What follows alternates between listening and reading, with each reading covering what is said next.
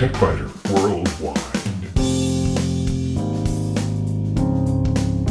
It's the High Tech Podcast in plain English with an hour's worth of news in about 20 minutes. That's because we leave out the commercials, the station breaks, the sports, and most of the jingles.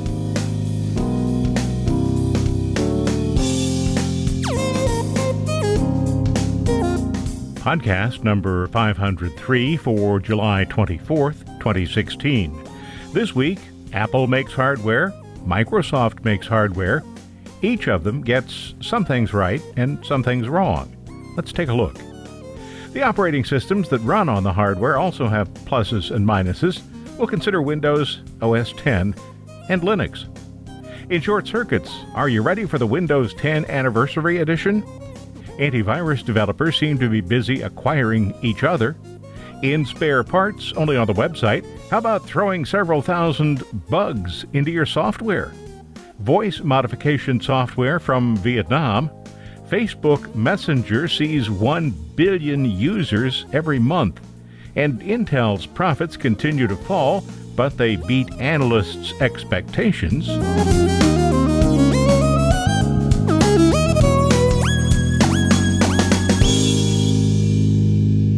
I titled this segment Comparing Apples to Microsofts. I thought about that headline for a while. Of course, it's based on comparing apples to oranges, but it doesn't quite work. I could have written it comparing Apple's computers to Microsoft's computers, but that just sounds lame. So I stuck with a construction that doesn't quite work and honestly looks pretty ungrammatical. Stay with me here. I promise the article is better than the intro. Microsoft sometimes compares its Surface 4 tablet to a MacBook Air. I'm not sure that's a valid comparison, though. The Surface is more a tablet with an optional keyboard, while the MacBook Air is a notebook computer. In fact, Apple doesn't have anything that competes directly with Microsoft's line of Surface devices. In an effort to return some Mac content to TechByter Worldwide, I recently bought a MacBook Pro. You'll see a picture of it on the TechByter Worldwide website. It's sitting right beside the Surface Pro. Ask me which one is better? I'll probably just look at you like you're nuts. Neither is better. Neither is perfect. Microsoft charges extra for the keyboard, which also doubles as a screen protector. That simply is illogical. The Microsoft on screen keyboard is abysmal. That makes the keyboard utterly necessary. The keyboard is a $130 add on. Come on, Microsoft, just increase the price by $100 and include the keyboard. The Surface 4 is lighter than the MacBook Pro, and because it can be used in tablet configuration, I think it's more versatile. The MacBook's Retina 13.3 inch display, 2560 pixels by 1600 pixels, gives 227 pixels per inch. That's fabulous, but it does lag a bit behind the resolution of the Surface 4's slightly smaller screen, 12.3 inches, at 2736 pixels by 1824. That's 267 pixels per inch. What disappointed me about the MacBook Pro is its audio. The MacBook is larger than the Surface, and it seems reasonable that Apple's design engineers would have been able to use larger speakers than what Microsoft's engineers came up with. Audio on the Surface, though, is far superior. Let me play a sample for you. To record the computers, I used a Tascam DR07 digital recorder. It's the same recorder I use for TechByter Worldwide every week. But whenever you record audio from speakers, the quality obviously is going to be degraded. I did the best I could to get equivalent recordings from both computers. Then I combined the recordings with the MacBook Pro first and the Surface 4 second. The MacBook Pro has a tinny, tiny speaker sound while the Surface's tiny speakers pump out what seems impossible sound from such a small unit. Here we go.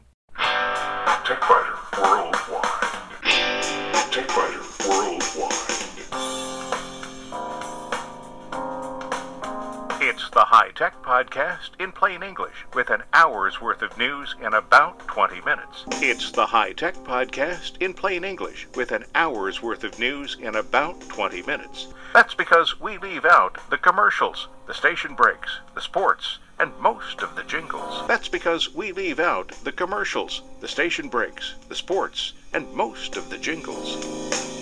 So that's my audio comparison between the Surface and the MacBook Pro.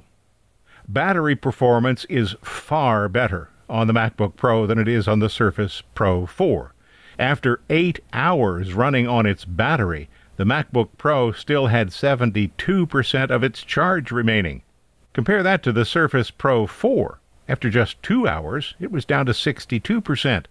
I reduced the screen brightness to the lowest possible setting I could tolerate and turned off Bluetooth. After four hours, the Surface Pro 4's battery was down to 13%. I had to attach the power adapter. Microsoft claims up to nine hours of video playback, but with a very long disclaimer. Here it is up to nine hours of video playback. Testing conducted by Microsoft in September 2015 using pre production Intel Core i5 256 GB, 8 GB RAM device.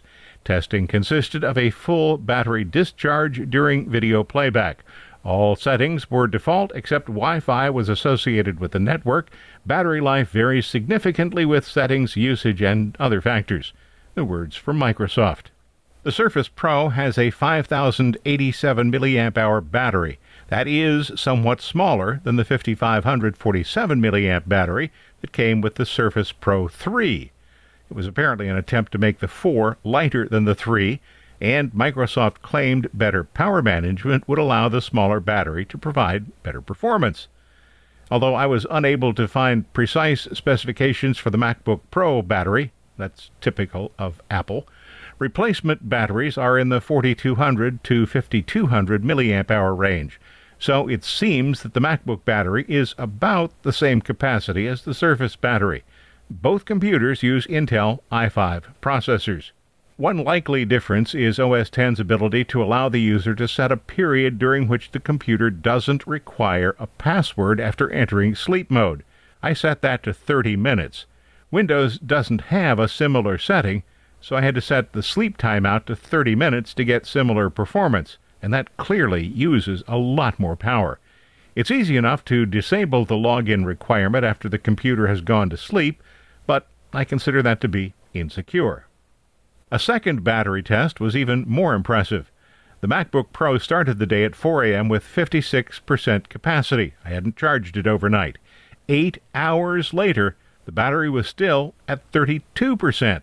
This happens because the computer goes to sleep quickly, but it doesn't require a password unless you leave it in sleep mode for more than 30 minutes. The Windows computer, on the other hand, can blank the screen but it stays awake for 30 minutes. So, my conclusion here is that Apple has found ways to use battery power much more efficiently than Microsoft has. By the way, milliamp hours describes the amount of power the battery is able to contain, less the energy required to shut down the device. The number lowers as the battery becomes depleted, and it also declines over time as the battery ages. I noticed some oddities. Both the Surface 4 and the MacBook Pro have some surprising features, not to say bugs. The Surface Pro occasionally reports that the video drivers have stopped working. This is a problem with the Intel video subsystem, and a series of firmware updates have largely resolved the problem. On startup, the MacBook Pro sometimes doesn't detect a mouse, not even the built in trackpad. The only way to resolve that issue is to hold the power button down until the computer shuts off and then restart it. Although I haven't seen this problem recently, sometimes the Surface 4 loses its connection to the keyboard. Correcting the problem involves detaching the keyboard and then reattaching it. That's quick, takes about five seconds, but it's still kind of annoying. And on startup, sometimes the Surface 4's Wi Fi system fails to identify any access points.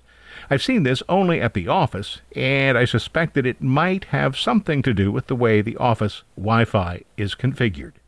So, if you're thinking about buying some new hardware and you're stuck between Microsoft and Apple, I'm not being much help, am I?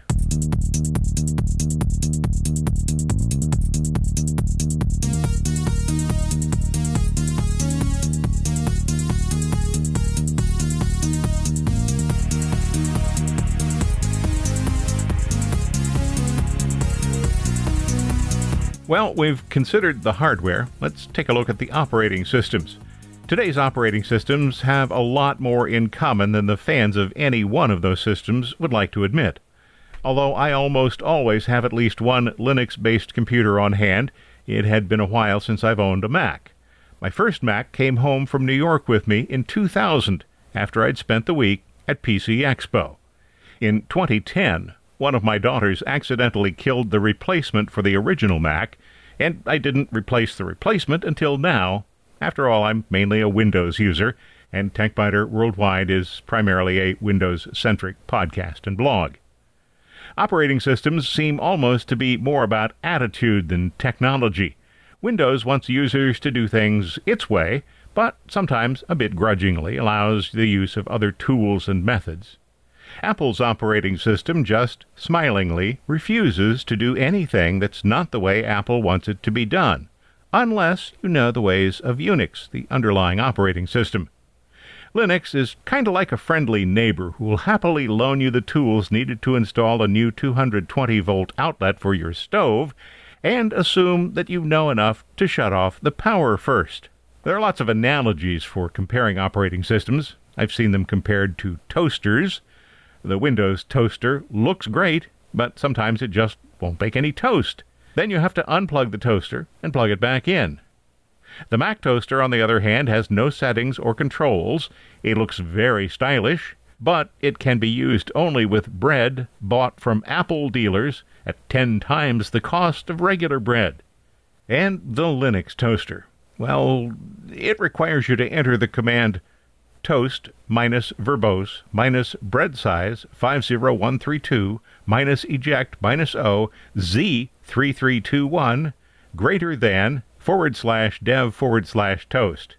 But when you do, the toast is perfect. I'm sometimes amused, sometimes disheartened by the silly operating system wars. In discussion groups with both Windows and Mac users, some Mac fan invariably posts, Get a Mac, when somebody describes a problem with a Windows computer. And also, invariably, some Windows user posts, Get a real computer, when somebody describes a problem with a Mac. Every operating system has its own idiosyncrasies, be that Windows, OS 10, Linux, Unix, OpenBSD, AIX, Solaris, Android, iOS, or, historically, Novell NetWare, IBM 4690, OS 2, Xenix, Ristus E, DOS, Amiga, Atari TOS, LDOS, QNX, CP/M, or any of the dozens of other current or past operating systems. Operating system wars are simply exercises in futility. But let's get back to the topic of what's available now. For today's choices, we basically have three graphical user interfaces. Microsoft's operating system has about 80% of the desktop market, so you'll find one or more applications for Windows regardless of what you want to do. Windows was introduced as a graphical environment for DOS in the mid 1980s. It became a true operating system in 1995. Because there are so many Windows users, you can always find somebody who can help you with problems. Some of them know more than others. And starting with Windows 7, the operating system has become more secure and it offers numerous built in functions and utilities. Apple's Macintosh operating system dates to the mid 1980s. Surprisingly, though, as late as System 9, that's the precursor to OS 10, Apple's operating system had extremely limited memory management. That surprised me back in 2000 when I bought my first Mac. OS 10 is based on Berkeley software distribution Unix, which means that it was a network ready system from the beginning and offers strong file and directory security. Another advantage of OS 10's Unix heritage is evident when installing applications. A self contained application file, it's actually a folder, is copied to the application's directory. Windows, on the other hand, copies some files to program files or program files x86, but it also has dependencies on dynamic link library files. At one time, DLLs made sense because they saved disk space by allowing multiple programs to use the shared DLLs. Today, though, with disk space being cheap, DLLs no longer seem like a very good choice. but Microsoft needs to continue to support them, or thinks it does, to maintain full backward compatibility. The problem isn't as bad as it was five or ten years ago, but Apple's approach in OS X is much easier to support. And there's Linux. I don't talk about Linux a whole lot. It doesn't have much of a market share. It is free, so you can download, modify, and redistribute it without any cost. Linux is based on Unix. It was written in 1991. The majority of servers that power the Internet run Linux. But it is more complicated to set up and manage, in part because there are dozens of Linux variants. In general, commercial software doesn't run on Linux systems, and open source applications that perform functions similar to those provided by commercial software usually aren't as robust. A side note here yes, there are ways to make a lot of commercial applications run under Linux, but it's relatively complicated. All three operating systems also have command line utilities. Windows has two. Linux has several variants of the shell. OS 10 has the Unix shell, but only if you know how to find it. Many people equate command lines with antique operating systems such as Microsoft's DOS or Digital Equipment Corporation's long running RISC E. But command lines continue to be useful in an age of graphical user interfaces. Windows has the command window and Windows PowerShell.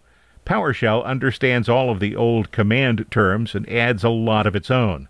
Traditional command utilities such as ipconfig return information such as the IP address of the computer. PowerShell commands are usually a lot more complex to type. You'll see an example of one on the TechByter Worldwide website. It's called Get Service, it's a simple command that returns the name and operational status of all system services. More complex PowerShell commands may go on for several lines with lots of big words. Mac shell commands can be simple. For example, ls-la. That displays a list of all files in the current directory. Or they can be pretty complex. For example, ls-r pipe grep quote colon dollar sign quote pipe sed hyphen E dash E single quote S forward slash colon dollar sign forward slash forward slash. Well, I'll stop there. The command goes on for quite a while. You'll see it on the TechByter Worldwide website. The command lists all of the directories, but not any of the files contained in the directories. Uh, a long command can be associated with an alias, so that typing an alias, perhaps something like directory, would initiate the longer command. And Linux commands, well, they generally work exactly the same way that commands work on the Mac. On the TechByter Worldwide website, you'll see an image that illustrates the exact same command I used on the Mac, and the same ability to create an alias exists here. All three operating systems offer a wide variety of command line tools that an experienced user, or even an inexperienced user who merely takes the time to seek out the information, can use to great advantage. Oh, one more analogy. These are fun. They've been around for years. Consider operating systems as airlines. Windows Air. The terminal is pretty and colorful, with friendly stewards, easy baggage checking and boarding, and a smooth takeoff. After about 10 minutes in the air, the plane explodes with no warning whatsoever. Or maybe you'd prefer Mac Airlines. All the stewards, stewardesses, captains, baggage handlers, and ticket agents look the same, act the same, and talk the same. Every time you ask questions about details, you're told you don't need to know, you don't want to know, and would you please return to your seat and just watch the movie? And Aero Linux. Disgruntled employees of other airlines build their own planes and ticket counters. They charge passengers a small fee to cover the cost of printing the ticket, but you can download and print the ticket yourself. When you board the plane, you are given a seat, four bolts, a wrench, and a copy of the seat how to manual file. The planes usually are on schedule, but customers of the other lines are always confused and say, You had to do what with the seat? So, just like hardware, no operating system is really better than any other operating system. The right operating system is the one that's right for you. If you're a programmer, Linux could be your best choice. Game creators often prefer Windows machines, and Windows is found throughout businesses, large and small. Graphic designers generally prefer Macs, but Windows systems do compete well in that area. Oh, and Chrome is also an option. Google's Chrome operating system is a simplified operating system that's little more than the Chrome web browser, a few desktop applets, and some browser apps. Other than Chrome and Chrome apps, there is nothing else. Chromebooks are small, light, and inexpensive. If all you need is email and a web browser, Chrome could be a really great choice. Security is good on these systems too, and some desktop like applications are available for word processing, spreadsheets, and such. Just keep in mind a Chromebook cannot run desktop programs from any operating system.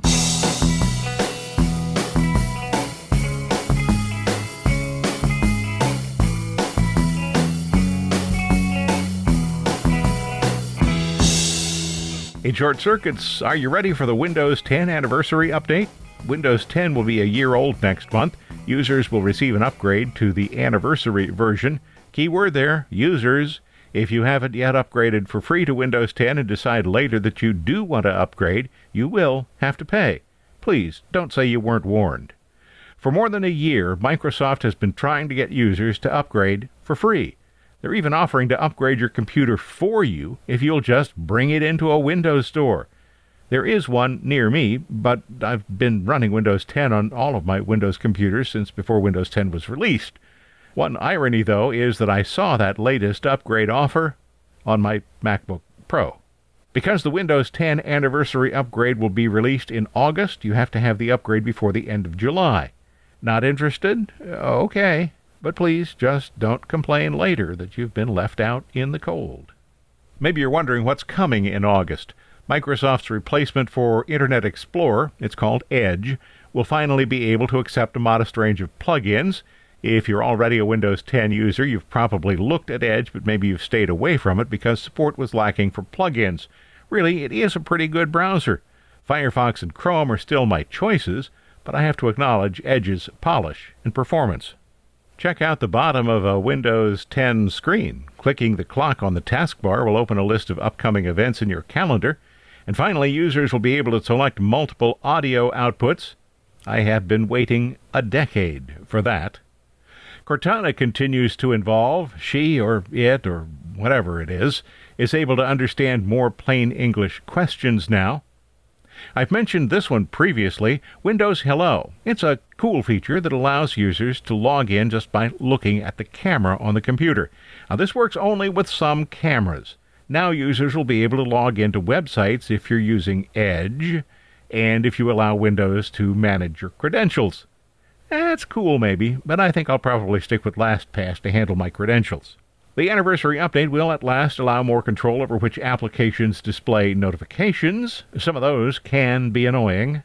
Overall, there's a lot to like in the coming update, but even though the Start menu continues to evolve, the anniversary update will feature more promoted apps, read that as advertisements, that will take you to the Microsoft Store.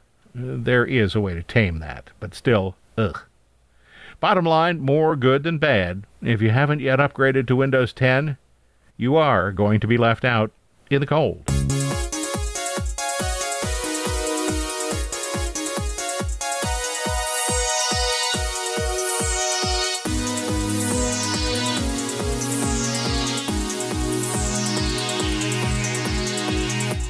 Consolidation continues to roll forward in the antivirus market. Just last month, Symantec announced a plan to pay more than $4.5 billion to acquire Blue Coat Systems, another company that provides protective applications for computers.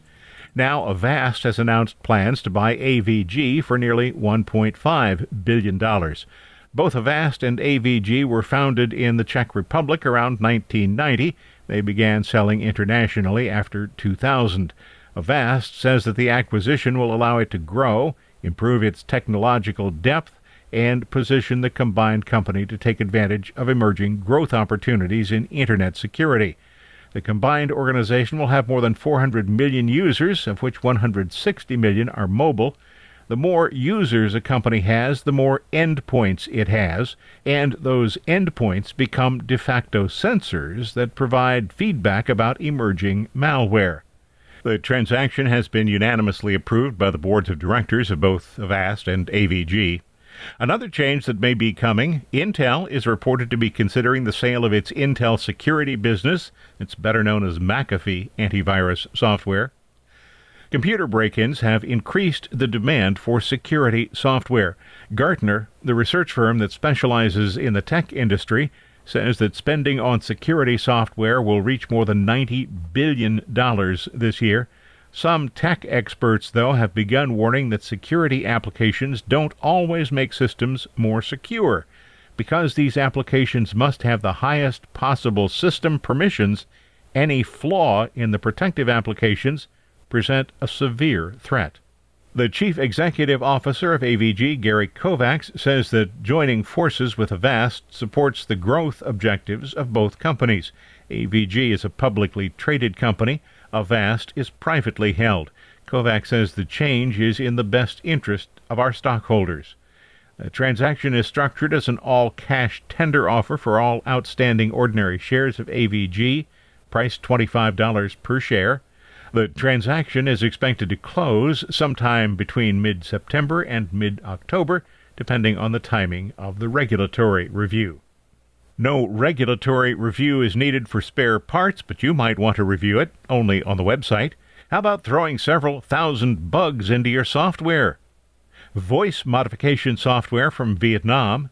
Facebook Messenger now sees 1 billion users every month and Intel's profits continue to fall, but they beat analysts' expectations.